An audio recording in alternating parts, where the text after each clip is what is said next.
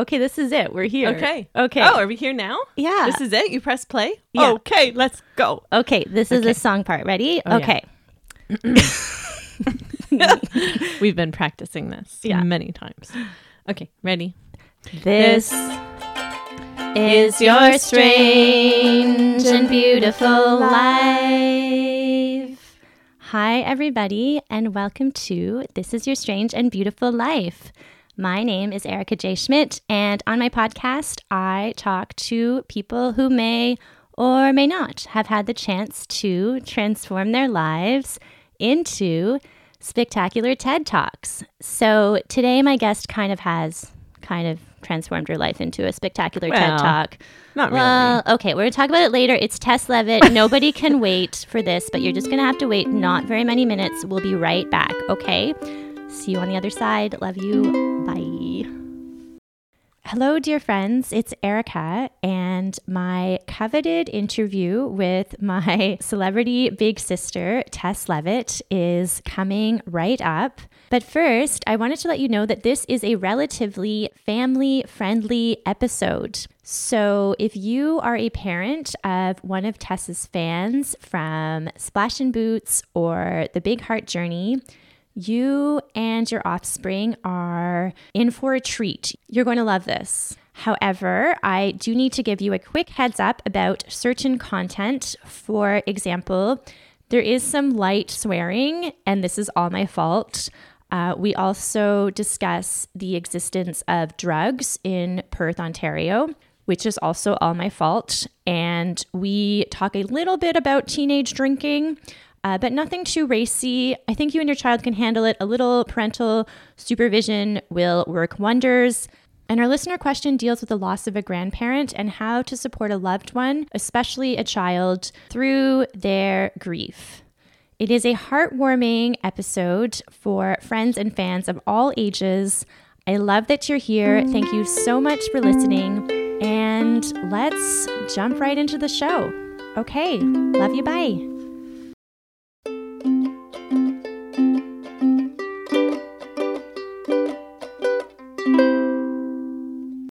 Hello, we're back, everybody. Oh, what a good break that was. really good break. Okay, so today our guest is my darling and extraordinary big sister, Taes Leavitt. And Taes is actually a little bit famous. Uh, she doesn't have a TED Talk yet, but for the last 20 years, she has graced the childhoods of kids across Canada and the world, singing and dancing as Boots in the beloved children's music duo Splash and Boots. Her two time Juno Award winning band is known for their catchy songs about animals, fruits and vegetables, also potty training, and encouraging children to feel their feelings, most importantly. Their mission is to give young people and their families the chance to connect and thrive through music. They are generous advocates for diversity and inclusion. You will often find Splash and Boots on special visits to special fans at the Sick Kids Children's Hospital. In 2017, Taes and Lucas, a young boy with autism, founded the popular pen pal club Lucas's Letters. During the pandemic, Taes created her dream project, the Big Heart Journey. The Big Heart Journey is a welcoming space where children gain the skills and compassion they need to move through difficult emotions. In her spare time, all five minutes of it, Taes loves to throw the orange ball for her dog child, Lily, and she also likes to exchange multimedia text messages with her favorite sister, Erica J. Schmidt. oh my goodness, that was a massive bio. Here is she is, Taes Leavitt, my heroic sister. Welcome to the show. How are you feeling? well, I really feel like I loved the end of that bio, particularly the part about our um, numerous voice memos that we send to each other. I have to pay for extra storage I know every we have month. so many Yeah. daily voice memos that are you know minutes minute upon minute long. It's like Taes gets a special podcast. That's like why I It's started my the own podcast, podcast, because. I was like, well, I got some content here.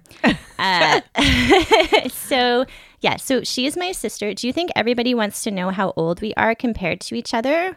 Yes. Okay, so Well, I don't know if they do, but we're going to tell you anyways. fascinating for you. Um, I was born four years after my sister, Yeah, four years and t- 20 days. 20 days. Yes. And so I don't know if I made that up, but I think it's something like I that. I think 26 days. Um, but so You've always been better at math. I have always been better at math. That's one of the few things I'm better at.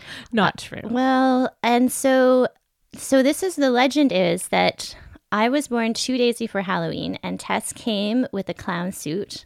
To the hospital. I think my mother made the clown suit She did. by hand yeah, even yeah. though She, she, sewed was it. a 100 months pregnant because I was late. Yeah. I was supposed to be born I was 2 weeks late and Taes comes in her Clown suit to the hospital to meet my new sister. You it was love at first sight, I think. Yeah, no, it was. My si- my mom wrote poems. She said, "Taes is in love with you, and you are in love with Taes. Two little loves like peas in a pod."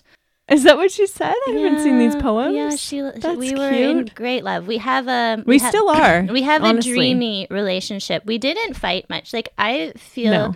sympathy for people who didn't get along with her. Like not everybody does, and that's fine too. You don't talk to your sister, your brother. That's okay. Uh, but we didn't fight except. I remember having a handful of your hair once in my You life. You do? Yeah. I don't remember that. I have not a usefully good memory. I remember all kinds of things that are not useful to me. do you remember? Sorry, go ahead. Oh no, ask. Well, I was going to say, do you remember that I used to lick the chocolate bar so you wouldn't want a bite of it? That's so mean. I know. I don't Because remember you you wanted a bite of my chocolate bar and I didn't want you to have any, so I would lick the whole thing. So then you didn't want it. I was Rude. into That's hygiene so then, I guess. rude. I mean, not that I would lick it now, but I that's very rude. So you got to eat so the whole- rude. I wanted to eat the whole one. I was like that. we got chocolate bars as children. I don't- remember it was after the cottage. We got it was a special treat. I only remember getting like carob muffins. We had a health you know, this was signal. very, very rare. Yeah, we didn't have that. But then one time, we were just being little shits one time. So we had a blessed childhood because we came home for lunch every day, and our mother Yeah, made we were so lucky. made we us walked. like pita grilled cheese sandwich, a lot of veggie dogs also. And one day we just decided, I just decided that I was going to sit in Tessa's chair. Like we had our oh, seats, this was a big fight. big drama. And I didn't like that you sat in my chair. I don't know why I was so upset about well, that. I was being a little shit about that. but I was probably upset about something else. Well, I don't know, but we wouldn't, we would not, none of us were budging. And we were like old enough to know, but like I would think I was like not eight. I was in grade four. I was in Mrs. Bernier's class. So I was like eight years old, So I was in grade seven. 12 years old. We- Eight. I can't do math still. Oh, great. If I was in grade four, you were in grade. Eight. No, because I skipped a grade Fair. I was in grade because I was so good at math. And and so then mom threw orange juice across the table to get us to like knock it off. yeah, because we were being such jerks. Yeah. So It worked. it did work. We were we've been charming ever since. Yeah, we've Um, never fought since that moment because we're afraid of getting poured orange juice on our heads. It wasn't on our heads. That's how I pictured it. No, it's just it got all over our clothes, so we had to change after lunch, which makes it people like, oh, you changed your clothes. You're like, oh yeah, I felt really bad about it. you it pissed yourself. afterwards. Yeah, it's I don't. I just remember. Sorry, mom. Yeah, it's okay.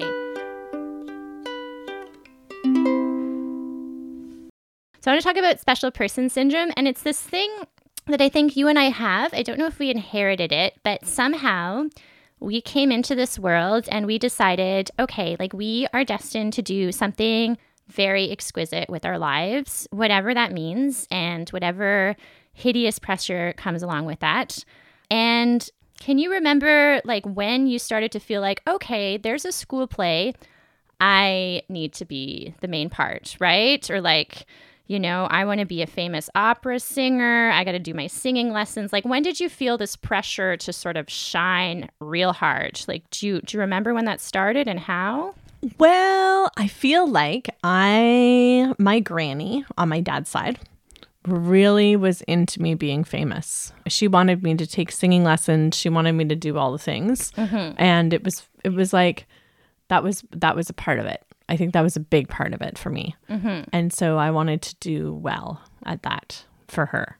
Mm-hmm. I think that's how it started. And I really didn't, I, I remember I was actually quite a shy child. I didn't really want to get up in front of people or do things, but I felt that kind of pressure, so I did it. I'm happy now in hindsight that Mm-hmm. that I got that because I do love what I do, but I definitely think that's where it came from for me. Right. Because your grandfather on your dad's side was also a musician. Oh, yes, from him too. Yeah. And, but yeah, I mean, we have a really wonderfully confusing family because we had different fathers. So we had like extra parents. Tess had, so, so she grew up with my mom and my biological father, and we're all, we consider each other full Full family. full family. So, but yeah, I don't remember the parents I lived with, and I don't know about your dad, but I don't think they weren't like, they weren't particularly pushy about things. yeah, I don't No, know no. where we got it that we had to be exceptional. Like, I remember my dad Don't you think a lot of kids have that? yeah, it comes from not necessarily their ki- their parents Yeah. though. It's just I culture. feel like there's just a lot of pressure all the time. yeah. Um, but like, how did you cope with this pressure as a kid? Well, I was a real perfectionist. I still am. I Uh-huh. think probably a little. I'm, I've been trying to undo that for a while, but I I was kind of an uptight child. I Mm-hmm. was always nervous and worried that I wasn't doing well enough, and if I didn't get perfect, I was I would literally be distraught. I, I had a Mm-hmm. lot of big feelings as a kid. Um, so I didn't really cope all that well. I think I, I'm to be honest. That's my answer. I didn't. I didn't cope really. Yeah, I, I felt like it was like a we were just sort of knuckle grinding until we got the accomplishment we wanted, right? Like there wasn't a lot of compromise. I feel like I used to study so hard till I got like sick. Like and I feel like you got sick a lot. You would make yourself sick. Like you'd get sore throat. I was notorious for having something like if I had a performance to do, I would get sick before it happened. Like I would lose my voice so that I didn't have to do it. you were sore. It was a thing. I think that was the thing I created in my head now that I look back at it. You were Like I don't I wasn't making it up. I just think I manifested that in my body. Yeah, like we are also famous for we used to write letters to our grandparents. I guess I was a little you did. You wrote I was letters a little better at than better than you at math and better at writing letters to grandparents. But Taes was like, where there were these people were like 87, like they just had like serious strokes. And Taes would be like, Hi, Grandma and Grandpa, how are you? I'm fine, but I'm a little sick. I have like a sore throat. She'd be like listing, I- she's like 12 and listing her ailments to her like I ancient remember any of grandparents. Well, I just am reread. We have the we have the letters. So, yeah, the pressure was not necessarily helpful. Yeah, but it was kind of self-imposed. Kids have this kind of pressure all the time. I mean, I meet kids all the time who have the pressure of just being the best and being so good at something. I don't necessarily think it's from like I did have grandparents who who were really wanting me to do that, but I I think generally it's a lot of it is just sort of our, our society and, And school. school. and just like the focus on winning. Um high marks. and if you have a certain kind of personality, then you want to live into that. You want to Mm-hmm. be that. You want to be the best. And so I think that it's a, I don't know. I, I have a lot to say about how we should change that sort of narrative for children. yeah. Like, you don't have to be the best. You just got to have a good time. Who yeah, cares? like the clear. Yeah, I guess the kids want like a clear identity and it's just it's just so rewarded too. oh, it's big time rewarded. Yeah. Yeah. So maybe we just don't have special person syndrome. We were just born and everybody is like that. But yeah, we grew up in the metropolis of Perth, Ontario. Population 6,000. It's up to 7,000 Is it? now. Yeah. Oh, wow. Uh, and there are ample opportunities to do a lot of drugs in Perth, Ontario. but I never knew that. That went right over my head. I did no not drugs. It didn't go over your head? No, I knew there was lots of drugs. Yeah, but you resisted. But, you know, if you're lucky, you get the chance to not do drugs. And there's, I would say there's more like activities and opportunities like music and sports than I'd say in the average small town. Like we had like booming hockey, booming swimming, and then lots of theater opportunities. And Taes grew up to be quite a big star. She was the Students' Council president. Ooh, that is a big star moment there. Uh, you were you were often the lead singer in the musicals, in the plays. Very busy. Everybody wanted to be your best friend and your boyfriend. Very popular. Everyone was like, oh my goodness. very excited for me that I was that I was Taes's little sister. I got a great identity out of that. Uh, but how did you like high school? How did it feel on the insides? Um, how did high school feel on the inside? I don't. I, I feel like I did actually kind of like high school. And then I didn't I didn't like the beginning of university, but high school I felt like I kind of had figured something out. I when I I moved when I was in grade 5 and Oh, came to. Perth and I did not like that. I did mm-hmm. not like that at all. We moved from Kingston We to moved Perth. to a new town and I felt like I didn't know anybody and I was so awkward and but by the time I got to grade 8 I felt like I'd sort of come out of that shell. I was a bit shy earlier. And then high school I, I was into it. I, I I liked it. Yeah, I don't know. I had I had good friends and I I, but I liked it. It wasn't performative. It was like because it wasn't pretty good. yeah, yeah. I was into high school. Yeah, like you weren't. I don't know how cliquey things were. Like some people find that like high school is such a nightmare because of the cliques and whatever. But I found in Perth there was cliquey. no. You had cliquey. it good. The drama club was a really genuinely sincere, Nice, such a nice opening, community. and also like all the grades talked to each other. Like it wasn't just like seniors. we had a nice high school, really. It was nice. They were very good teachers. Shout out to our favorite teachers like Mrs. Mrs. Mason. Mrs. Cameron, Mr. Thuburn. Oh my gosh, he was a librarian. We drank at the school dances and he never noticed. We sure did. Yeah, I mean, Don't tell anyone. no, but but, no drugs. Uh, so yeah, we liked Perth, Ontario. That was a good place to grow up overall. it was. I liked it. I liked high school. Okay, good. And then university. Well, transitions are a little hard for us. I am awful at transitions. I'm still not good at transitions. Yeah. Really, not good. Yeah, goodbyes. And so you just took a while to land in Perth for you. Okay. And then you went to Queen's University to study music and drama.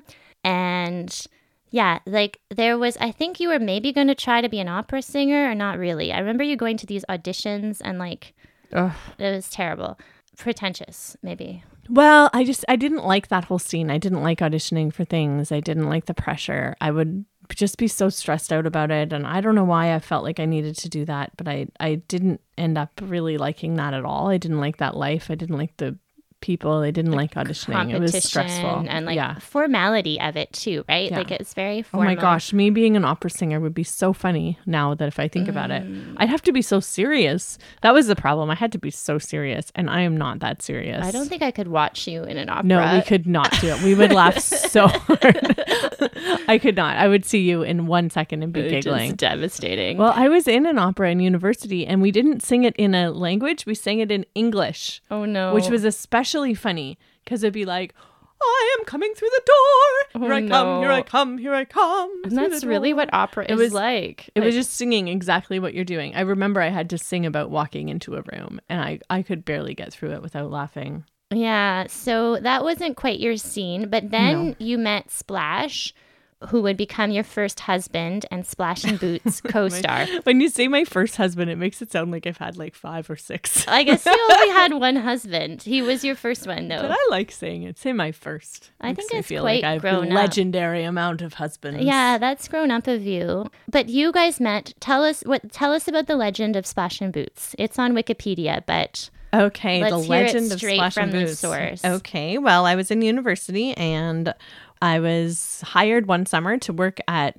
work through Queens t- doing children's theater in a park. Mm-hmm. And Nick of Splash and Boots was also hired that summer for the same thing. Mm-hmm. And so that's how we met. And then we went back to school at the end of the summer and we went we were in a children's theater class and our job was to write a show and perform it. Mm-hmm. So Nick and I wrote a play.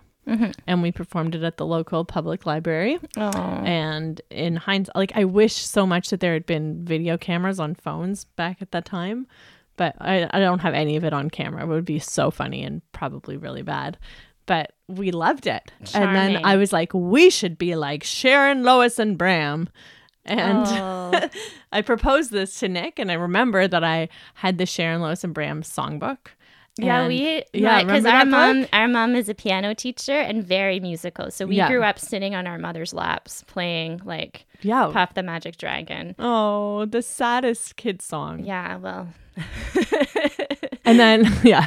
And then, so we sang, Nick and I sang Hey Dum Diddly Dum. yeah. And, you wrote some of the songs too. And that you? was the first song we sang together. And then we wrote I Love You the Most, which is a song we still sing. And then we started Splash and Boots. so Nick is Splash and Taes is Mm-hmm. Boots. And then you were doing like birthday parties and libraries and stuff like that and Street right corners. and then you you made enough songs for an album yeah. recorded it all in one shot in somebody's basement right Yeah, Nick's uncle's basement. you can Yeah. tell sometimes like it's very it's adorable but you can tell sometimes it was all in one shot because you're like oh Yeah. yeah, I mean, you can really tell when you listen to it. I can barely I can I should listen to it just for fun. But yeah, you It can tell. really good classic songs. Very, very adorable. And then I liked the album cover too by Katie Lyle. Yes. Shout out to Katie Lyle. Katie Lyle. But then what about your romantic relationship? Like you obviously collaborated well together Yes. And then we um You- we I- were also a couple at that point. because you played Little Red Riding Hood and he in the when you were doing the Queen's Children's Theater, you were Little Red Riding Hood and he was the woodsman. He came to rescue you, yes. which is a little bit old school, but Yes. still romantic at the time. we could change the story for the time now, but yeah. that's what happened. And we got married actually. Mm-hmm. We got married right out of university, Very young, like 23. very young, 23. And yeah, we were married for 10 years. Mm-hmm. And actually like don't regret a thing. We we had a great time. I think that I think that we were quite young to make that decision. We looked like such, all of us I at the wedding looked like, like such babies. Even our parents looked young. Yeah, it was ridiculously too early to get married in hindsight, but I don't regret any of it. I think that we were just like we're we are definitely soulmates in terms of what we're supposed to be doing together in the world. And um, that was just a part of our journey. We had an excellent um, divorce, as divorces go. We were very like he's my best friend. Very amicable. Um, we talk all, all- basically every day and very amicable and yeah i mean it was that was that was just the journey of us and it it really worked I- and you know it wasn't it wasn't easy easy during that time but we def we just realized that we weren't necessarily romantic partners we were we were business partners and we were trying to be everything and that just mm-hmm. wasn't working But was that like a, because you seem so happy on Facebook or, you know, you seem so happy publicly and everyone's like, oh my gosh, they work mm. together, they're married, it's so beautiful. Like, was there pressure to be like, Oh. oh, we are, yeah, we're as happy as we look on the internet? Like, was it sort of hard to come out to your family and your fans that you weren't together anymore? Like, yes it was it was a very long slow. Slow, difficult process. And I think that there's a lot of things. I mean, if you haven't been divorced, you don't really understand the kind of the kind of pressure and like the feeling of failure that you get. Mm-hmm. It, it was really, really, really hard, actually. Mm-hmm. And it was hard because I always also said I'm never going to get divorced. Because we had the divorced yeah, my parents are our- divorced. and it, and a lot of our like our grandparents are divorced there's a lot of divorce in our family. a lot. and divorce is seen as such a tragedy but sometimes it is excellent news Yeah. And I mean, I, I do have to say that it's, we kind of change a lot as humans, especially from the time we're 23. yeah and we don't really know who we are, and things change, people change. And I'm not sure if we should have that pressure to make a decision when we're 20 that lasts for, you know, mm-hmm. 75, 85 years. I don't know how Yeah. old. Yeah. yeah and it's changing rapidly like i think that like i'm someone who's like a long-term single person and not having kids and like there's just like it's it's I, I feel like in five years the people who are five years younger than me will not even have to deal with the question like oh you're not like you didn't meet anybody you're not like we don't need to be as conventional but it's just like i think and you're four years older than me so it's just like the conventions were really still driven home at that time. And so it's mm-hmm. like you're just following what everybody else does. And it made sense because you did like really get along. There was obviously something there with nick. It's just like and it's a beautiful story. Like it's beautiful. And then you both have partners who accept that relationship mm-hmm. right? Because some people are very closed off about like no no no you can't talk to your exes well, that's bullshit but Yeah. Yeah. That's, I don't know.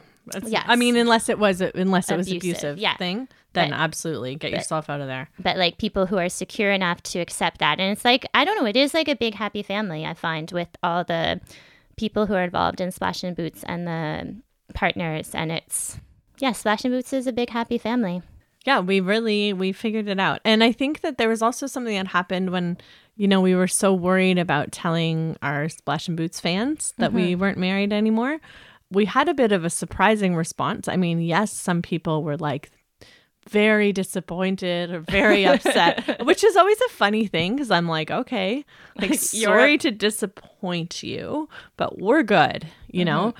And so, and I think it's just interesting in that way. But then we also had some people who, who said, you know, this has been great because we're getting divorced or my kids' grandparents or like whatever, usually not grandparents, but you know, they're getting divorced and it was good for them to have a role model for their kids to say, mm-hmm. you know, it doesn't mean we don't like each other we're still friends like splash and boots. And and so in that way it was nice to like kind of be a be a role model for a healthy divorce which i really think we did. Like we mm-hmm. had a really we're, we really are super close still and we mm-hmm.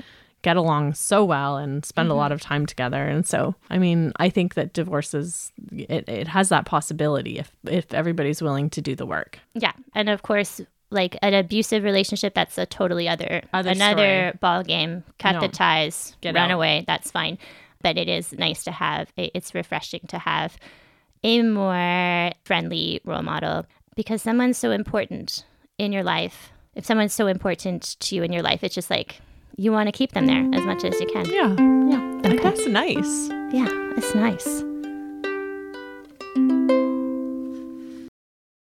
This is Your Strange and Beautiful Life is brought to you by Lil and Bud Dog Cards.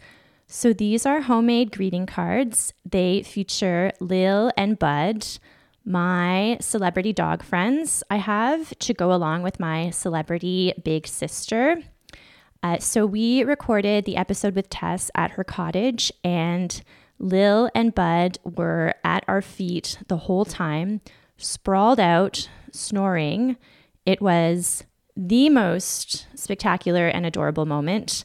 And when you purchase your dog cards, you too can have your own adorable and spectacular moment on your fridge, or you can send the joy to your favorite people. Uh, just go to ericajschmidt.com slash merch and choose from six VIP shots of Lil and Bud enjoying all the best parts of being a dog. Cards are $6 each plus light shipping, and it's all just a click away at ericajschmidt.com slash merch. Thank you, and let's get back to the show.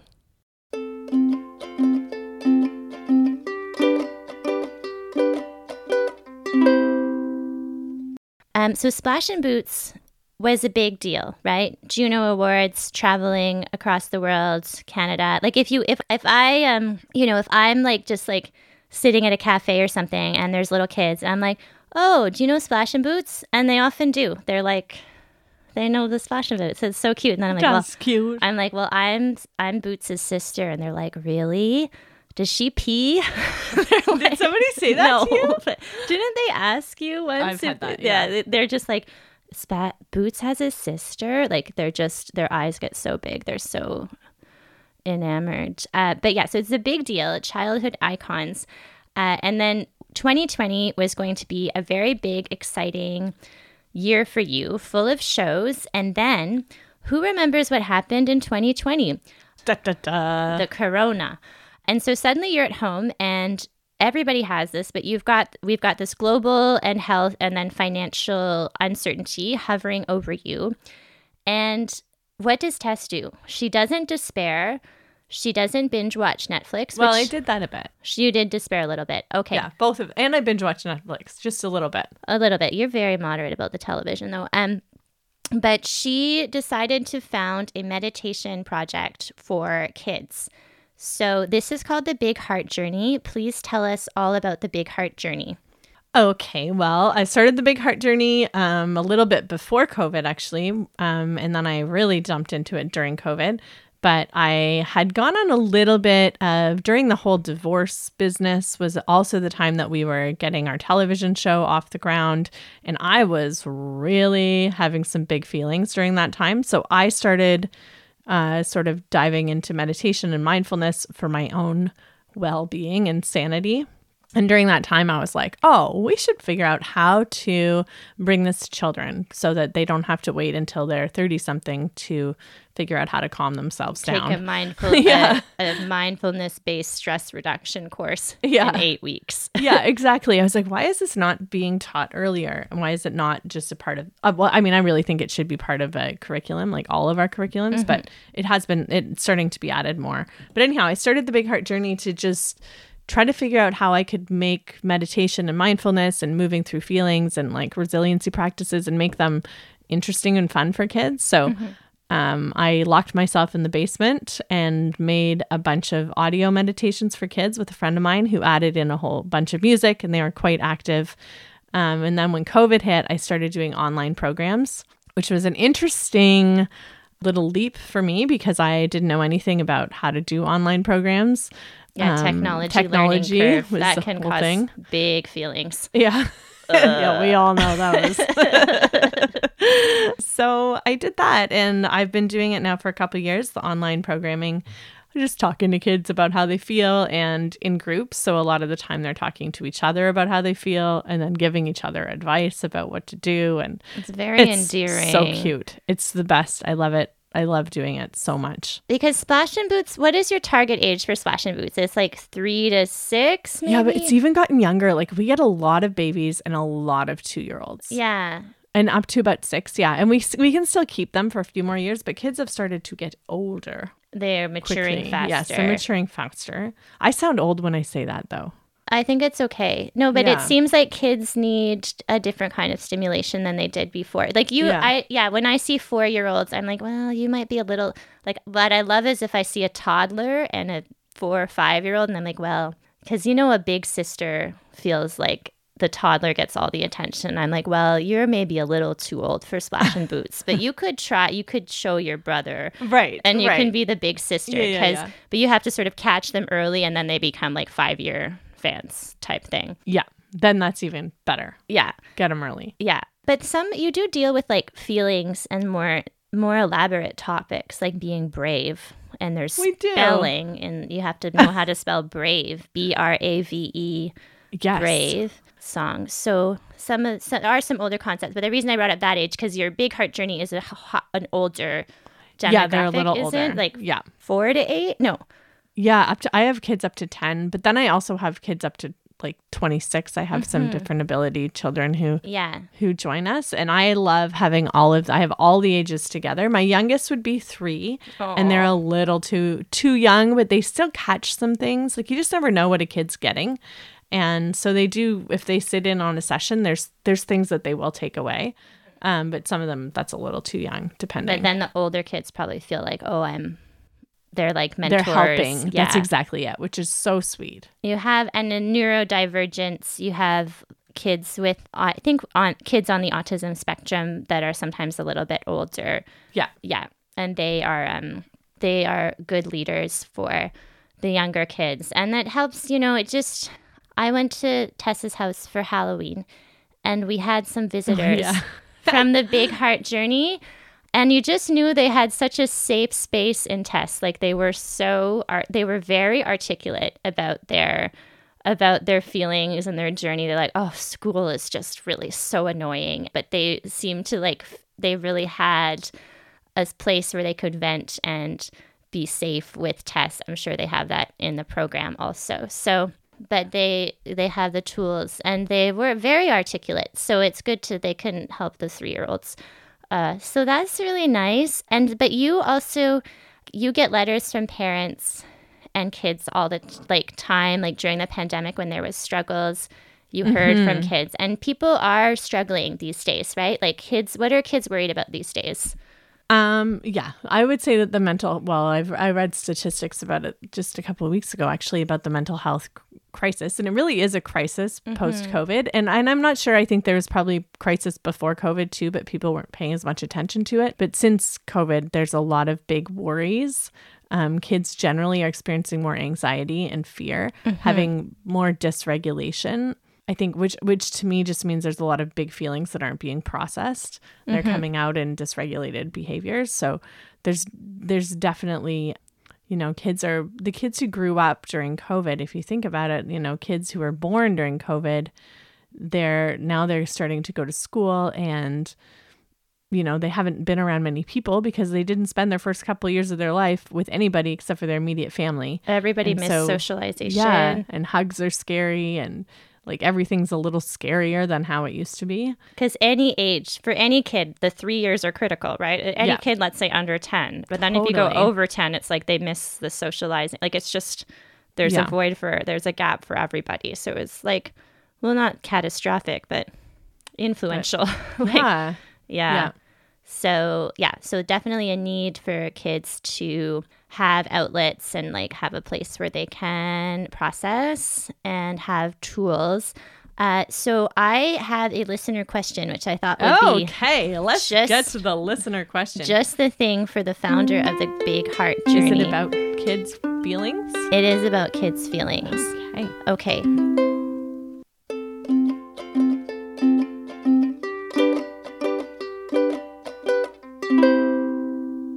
Dear Erica and Tess, my mother in law died unexpectedly this past spring. Hmm. Every summer, my partner and our two young kids spend at least a month at the cottage with my in laws. So far, this summer, the first year since Gran died, has been tough. My oldest daughter, Lila, is seven, and she was very close to my mother in law. They had a special wake up and bedtime routine and would spend all day together swimming, baking, mm. going on adventures, and eating their favorite snacks. Oh, this is devastating. Okay, so my daughter has been acting out. Since there are fewer grown ups to go around, she has to adapt to doing activities with her younger three year old sister, and she has started to get rough with her, hitting her with toys and calling her names. I hate all the games, she wails. She says things like the cottage is stupid, even though it used to be her favorite place. Bedtime has been especially hard. My father-in-law, law, my father-in-law has tried to take over the bedtime routine, but she sulks at every book and song suggestion, and it takes almost two hours to get her to settle.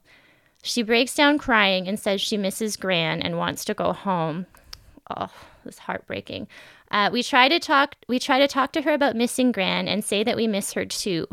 We've made a memory photo book and tried to do, and we try to do special activities to remind her of our wonderful memories.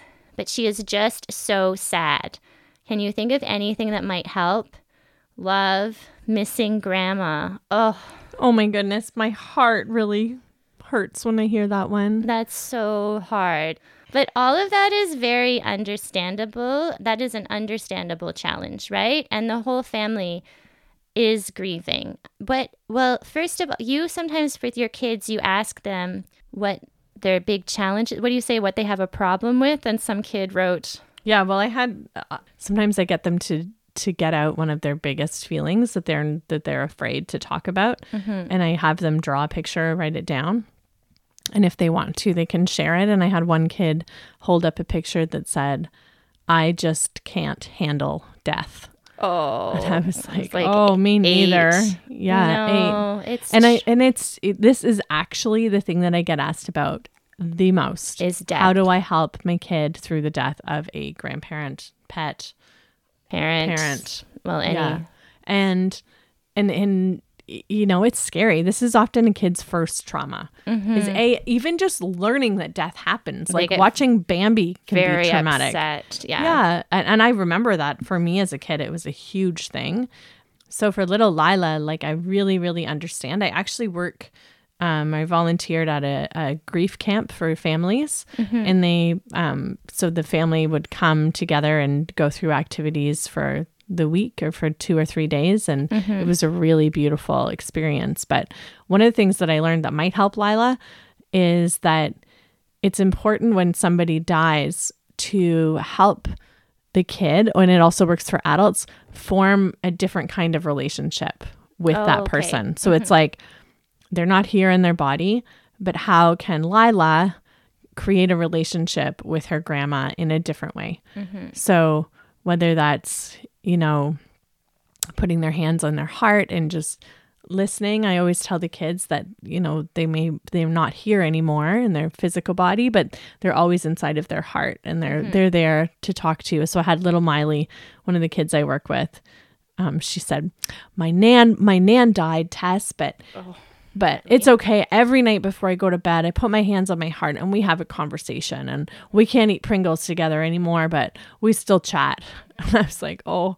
So to try to help your kids just realize that uh, just that they can create a different kind of relationship helps it with being feeling so over because the the sort of dramatic thing between being there and then being dead is really really really hard for anybody of any age. Mm-hmm. Even after we've gone through it multiple times it's still unbelievable when it happens. And if you imagine like when you're 6 or 7 or 2 it's really upsetting. Like that's a mm-hmm. big big big thing to deal with so that would be one suggestion i would have Yeah, it's a big loss for Lila because, and well, I think we were talking about this in a previous episode. Everybody says children are resilient; they'll get over things, and i can't and it's like no, like because it's because I think even when they are when they're very young, they don't have the words, they don't have the don't life know. experience to process it.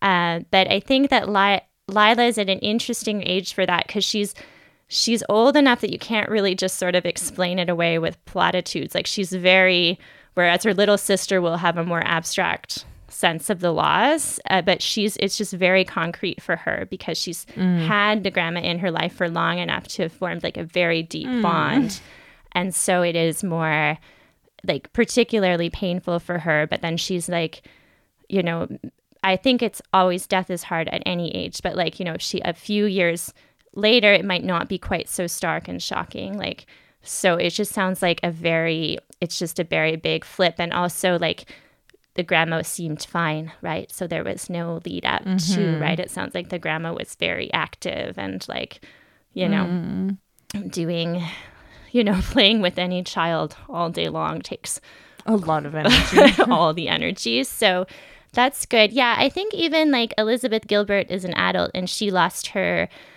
her partner, the love of her life, Rayya, and she you know, you don't have to get into beliefs like if you're not if you know, you don't if you're not a believer, you don't believe in an afterlife, you can that doesn't preclude uh having a that No. sort of relationship in your heart. Like Elizabeth Gilbert, she she makes voice memos for her oh ex lover. Like she'll just she's like, Oh, I need to talk to her. And it's like Yeah. maybe Ray is listening, maybe not, makes her feel better. It doesn't really matter, right? So you can you could Yeah. write letters like You can write letters. You have- can, you can, you know, pick a pick an animal or an insect, and every time you see them, mhm.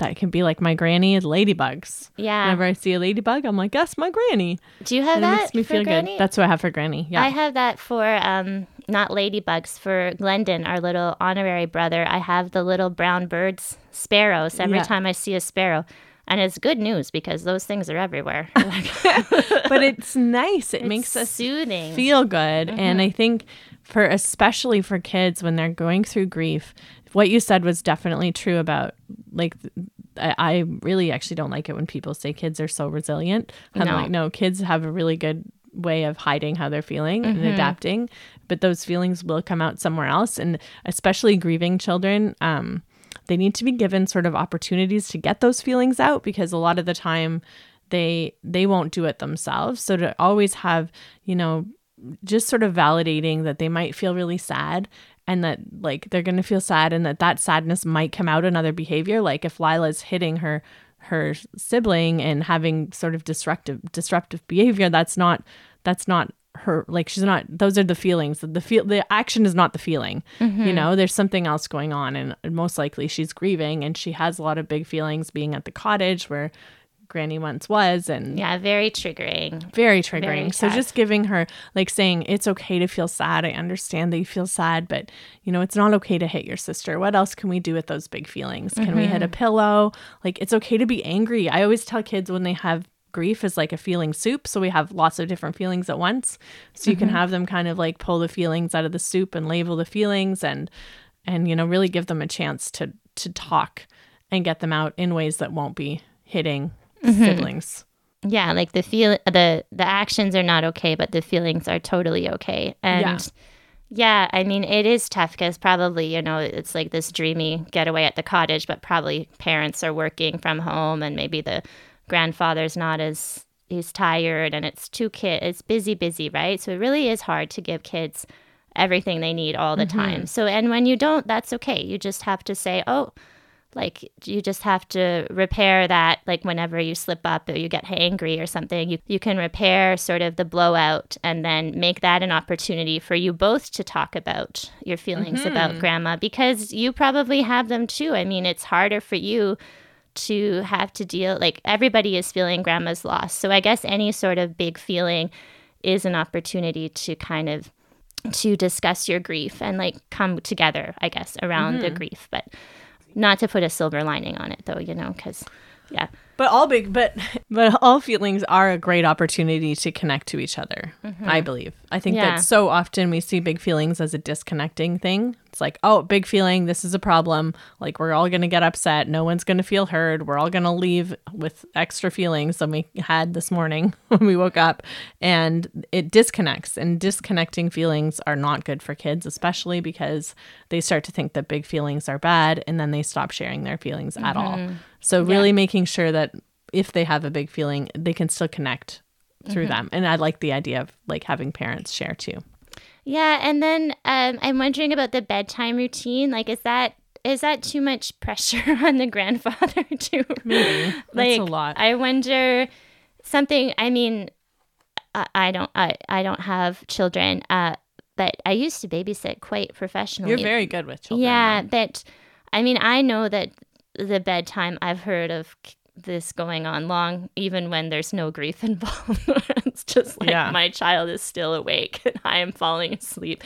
Uh, but I wonder what if the child could be involved in making a new routine that's not um, not so loaded. Like I don't know. I mean, is That's gran- a good idea. does grandpa have to do all of it maybe that's a nice moment with the grandma to if there's like a, a small ritual she could do to talk to grandma every night before bedtime like blow grandma some kisses before you say goodnight That's Um, so nice. just to have her involved in the the bedtime routine like maybe maybe yeah that's a lot of pressure on grandpa but maybe he could do one night or you know she's also i don't know the little one has to go to bed too maybe she would like to be the big sister reading her grandma's story she could tell the little she could tell the little one stories about her grandma too maybe when she feels up for Ready. it yeah to have like a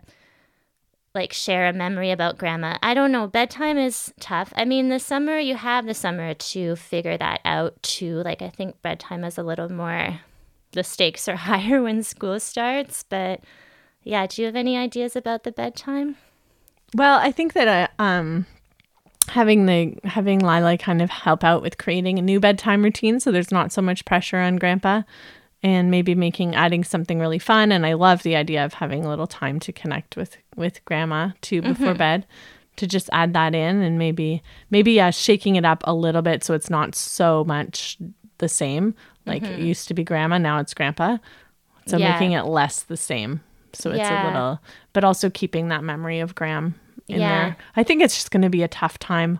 Honestly, the more space you can give her to share those feelings and and like really listen to her. I think that time is a really great healer with grief, time and listening, understanding and just letting her know that I mean it's a process and who knows how long it will take.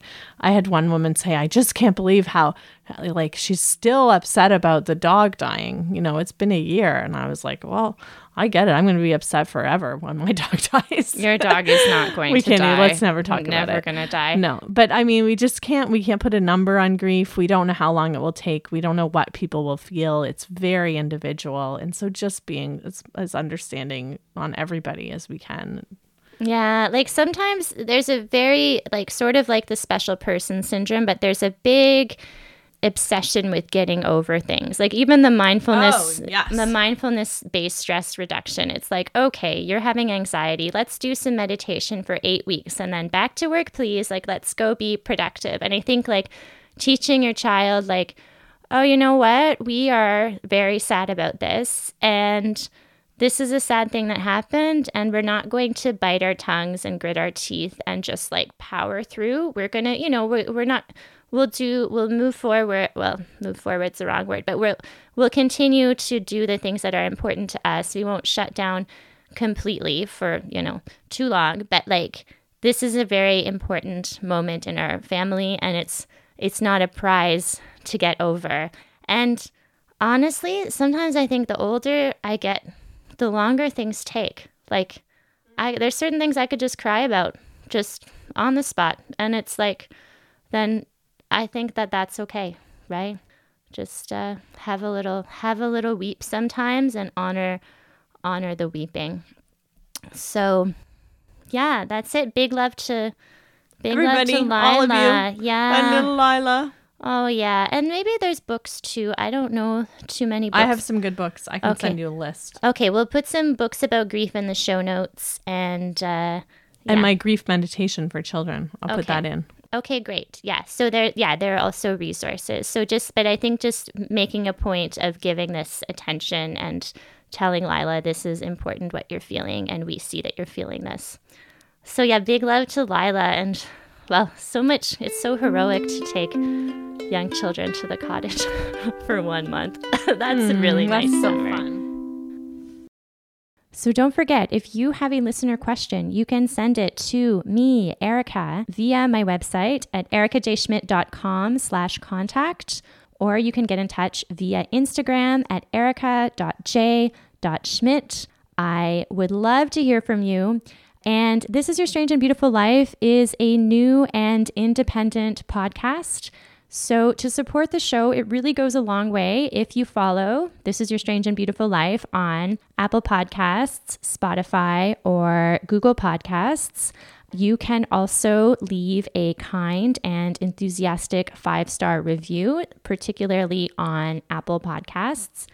And it also goes a long way if you share your favorite episodes on social media or with all your favorite peeps. If you'd like to sponsor the podcast, please get in touch with Erica. Thank you so much, and let's get right back to the show.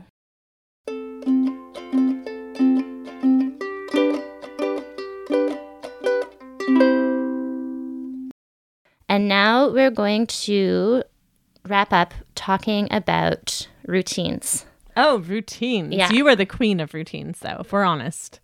I'm good at math, being a pen pal, and I'm very good at routines. Very, very, very good. Okay. 10 out of 10. Some of my guests are also good at routines. So, can you describe your morning routine? Okay, so I wake up in the morning and I meditate. I usually Mm-hmm. meditate right away. I usually like sit up in bed or like roll out of bed onto the floor and meditate. Do you have like a like a guided meditation? I do usually I do silent. Okay. Um sometimes I do guided, but Okay. generally I like silent better. Okay. Unless I can, sometimes I become obsessed. I used to I was really into Joe Dispenza for a minute there. Okay. Sometimes I still roll back to him. Okay. um, and I meditate. And then I usually do my exercises for my shoulder because I have a little t- tear in my shoulder or something. You have like usually postural stretches and it's more like posture stretches and strengthening She's for. very well aligned. well, I'm working on it. Working on being aligned. Her alignment is good. Um, and she does every day too. I do them every day because Mm-hmm. if I don't, I, it hurts. So I've learned how to do that every day. And um, uh, that's it. I thought you danced to a song. Oh yeah, I do that too. Yeah, you danced the same song. No, uh, not well. I did do that for a while. I kind of Okay. fell out of that one. Okay, that was not a always the same pandemic song. routine. Okay. Yeah. Okay. Yeah.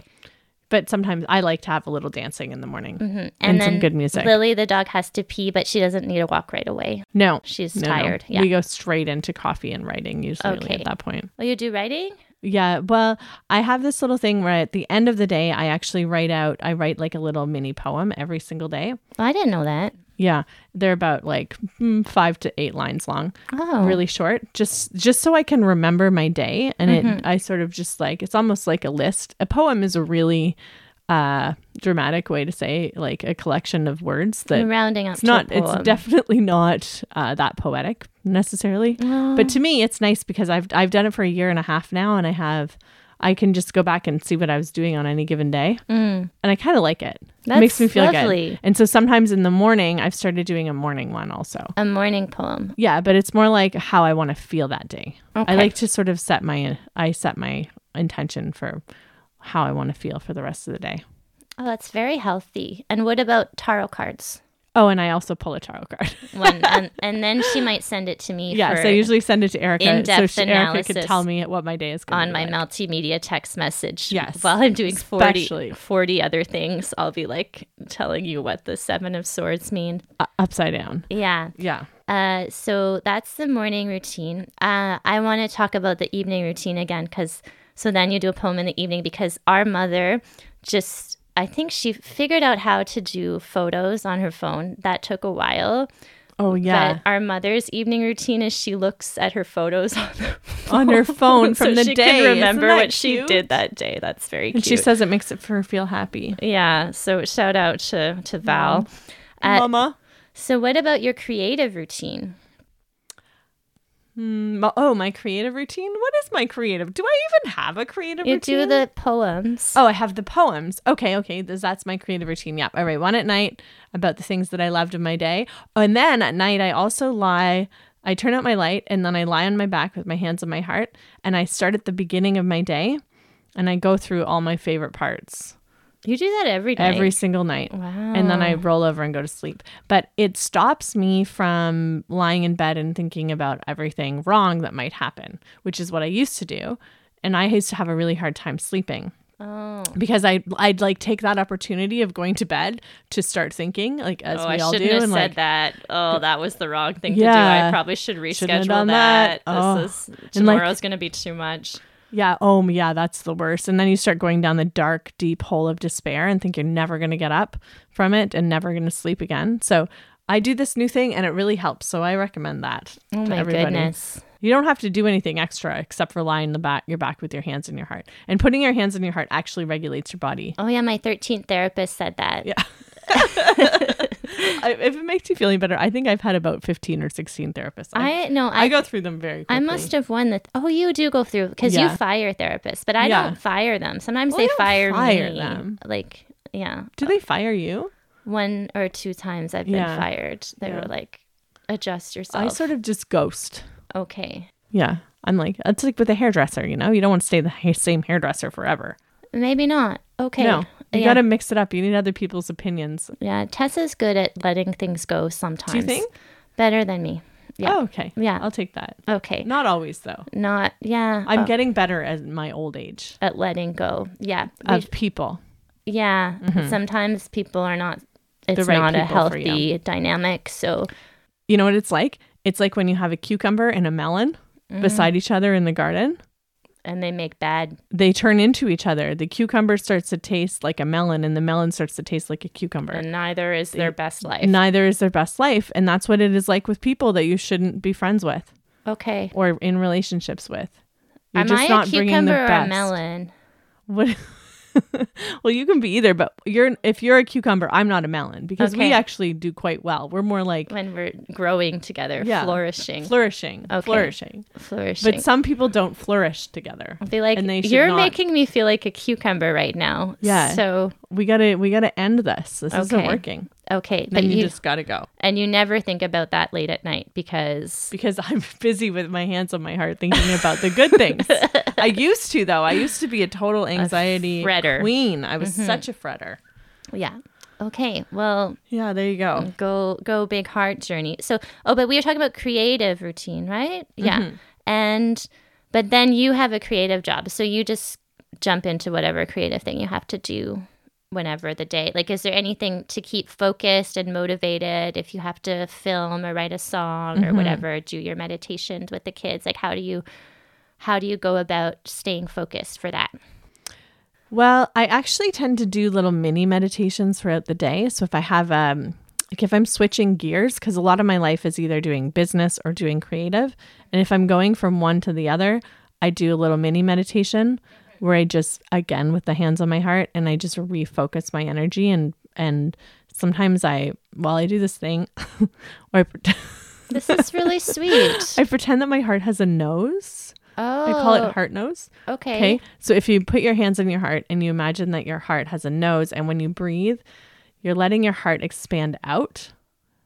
Okay, try it. okay So your heart is going out and like filling up the space in front of you. So a lot mm-hmm. of the time when we breathe, we're bringing it in through our actual nose, and that's a whole different feeling. But this one mm-hmm. makes your heart go out and expand. And I really like a heart nose.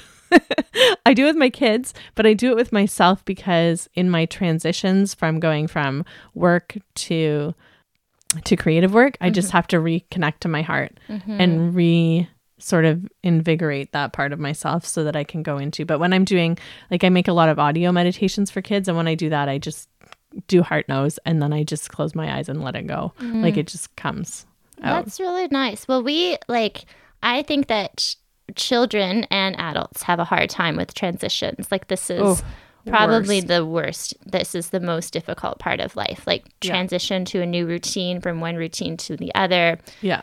Like, you know, summer, winter, any kind of change in routine is devastating for It can people. be. It can be devastating. So, we can We can all do heart nose. breathe through our hearts.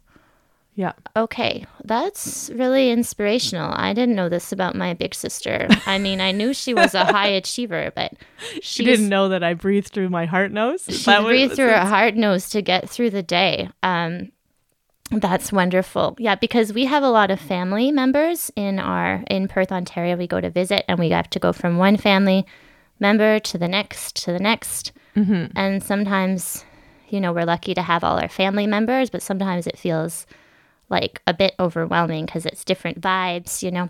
So we just need to heart nose. heart nose. Okay. Well, I actually think though that provide like everybody needs a transition routine. Doesn't mm-hmm. have to be heart nose. It can be whatever vibes with you. Like you can have a transition song that you can play. You can have a transition like just whatever it is. Sometimes I talk to myself in the car between family visits. oh, I talk to myself out loud, just kind of all the time. getting myself. Yeah, talking to yourself is a great tool. Yeah, like, oh, you're okay. This isn't this part isn't your favorite. You can't find this thing that's driving you Yeah. nuts. Like, oh, you don't like this. Like, That's okay. that's okay. I remember when I used to make lunch for the job I had, and I am the worst lunch maker. I think I talked about this my last podcast, and I would just like steam vegetables and like stick a hunk of tomato. It was the easiest lunch you could ever make, and I was just like, I hate this. And I was like, Oh, Erica, you hate this. You hate making lunch, but you have to make lunch because tomorrow you need a lunch. And That's good. that See, there you are validating your own feelings. validate yourself. You have to validate how you're feeling to be able to get through it. Mm-hmm. And then the next thing you can do, you can say, it's okay to hate this. But then I always go, but this is a part of being human and I like being human. Like I'm I'm really happy to be alive and you know, sometimes I feel sad. And that's Mm-hmm. okay because that's part of being human. There's nothing wrong with it and if I didn't feel sad, I wouldn't be alive. Yeah, and maybe you can adapt your life so you can eliminate some of the things you don't like, like steaming broccoli. Like maybe you can Yeah, adjust your can- lunch routine. You can adjust your routines, but in You the could moment, not eat steamed broccoli. I haven't example. eaten it for years. I'm so done with broccoli. I'm gonna make it for you for dinner. Forget it.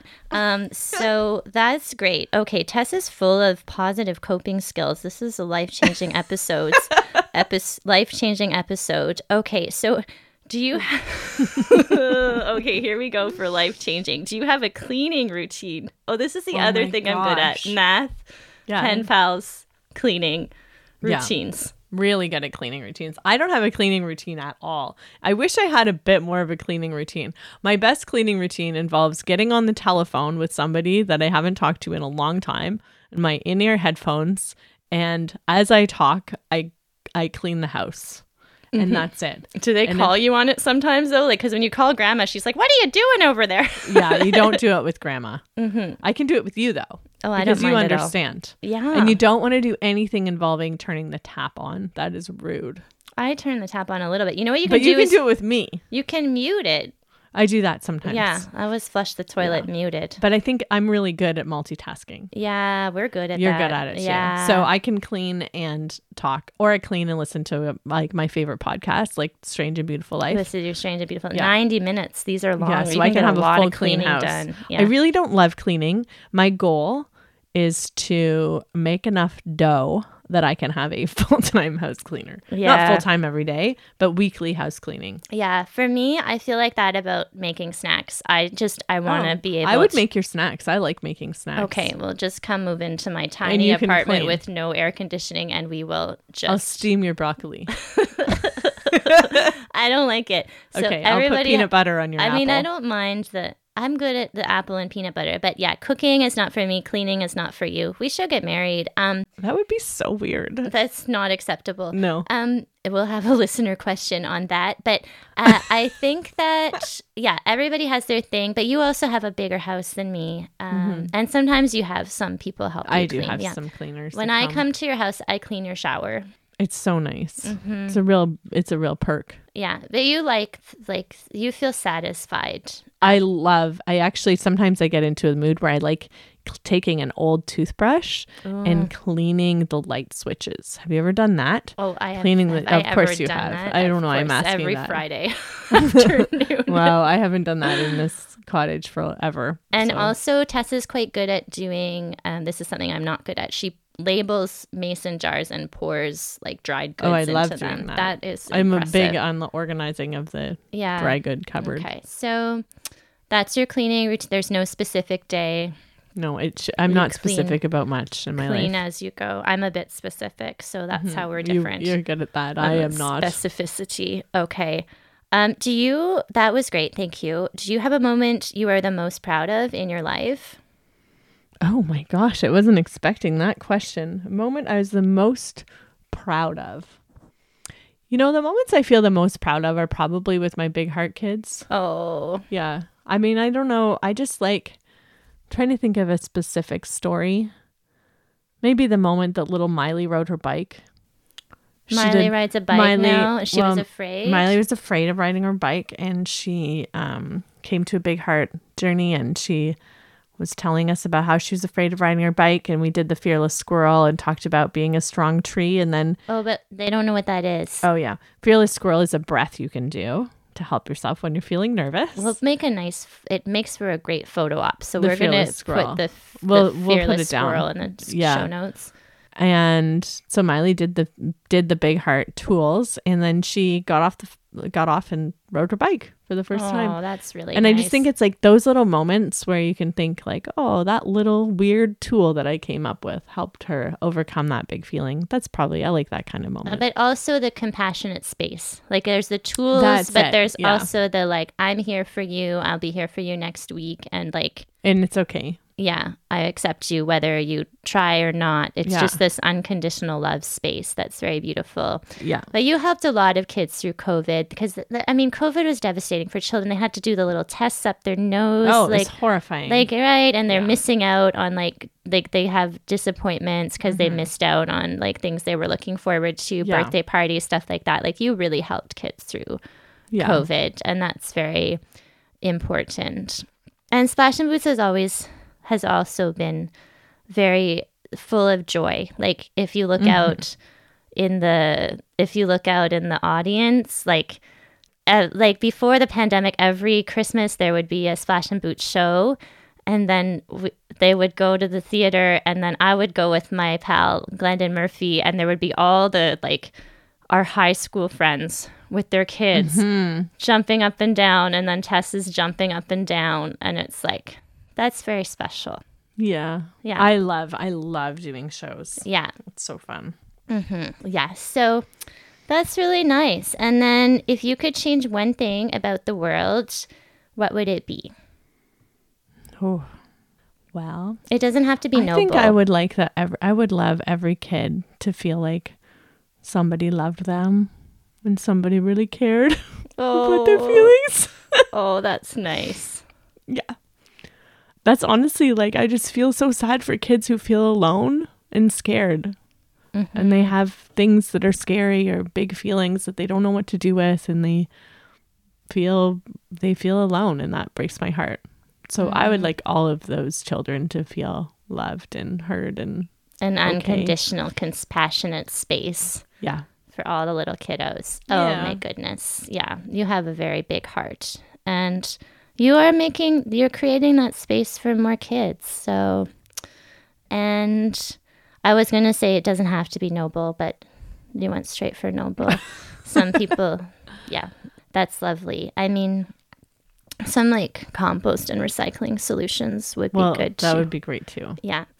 Um, okay. Is there anything else you'd like to share with our listeners? Um, I don't think so. Okay. I think this has been a real treat. A we're sitting treat. at the cottage and we're gonna go jump in the lake when we're done singing our song. Right? Yeah.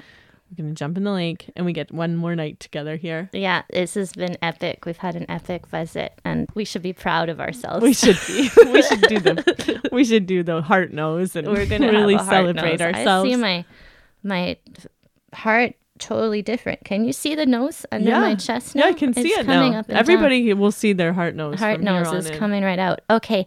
And then where can people find you? So Splash and Boots. Mm-hmm. You can listen on Spotify, splashandboots.com, Spotify, iTunes, and BigHeartJourney.com.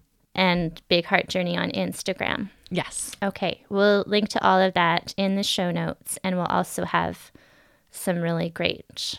F- Uh, we're gonna have some really great shots in the sh- show notes.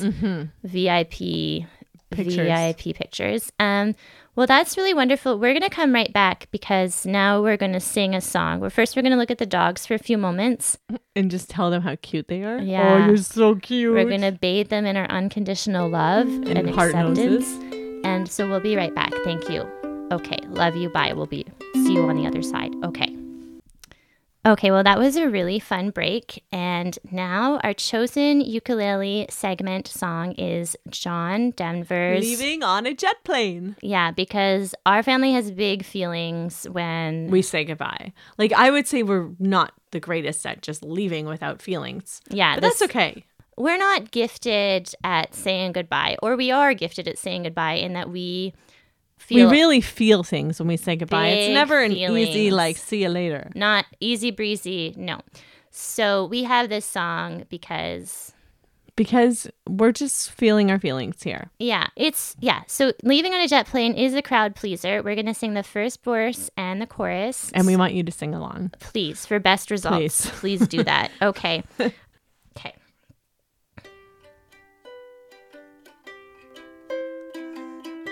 This is good. You're good at that. All my bags are packed, I'm ready to go. I'm standing here outside your door. I hate to wake you up to say goodbye. But the dawn is breaking, it's early morn, and the taxi's waiting, he's blowing his horn. Already I'm so lonesome I could cry. I say Or die, either one or cry. So Kiss me and smile for me. Tell me that you'll wait for me. Hold me like you'll never let me go. Cause I'm leaving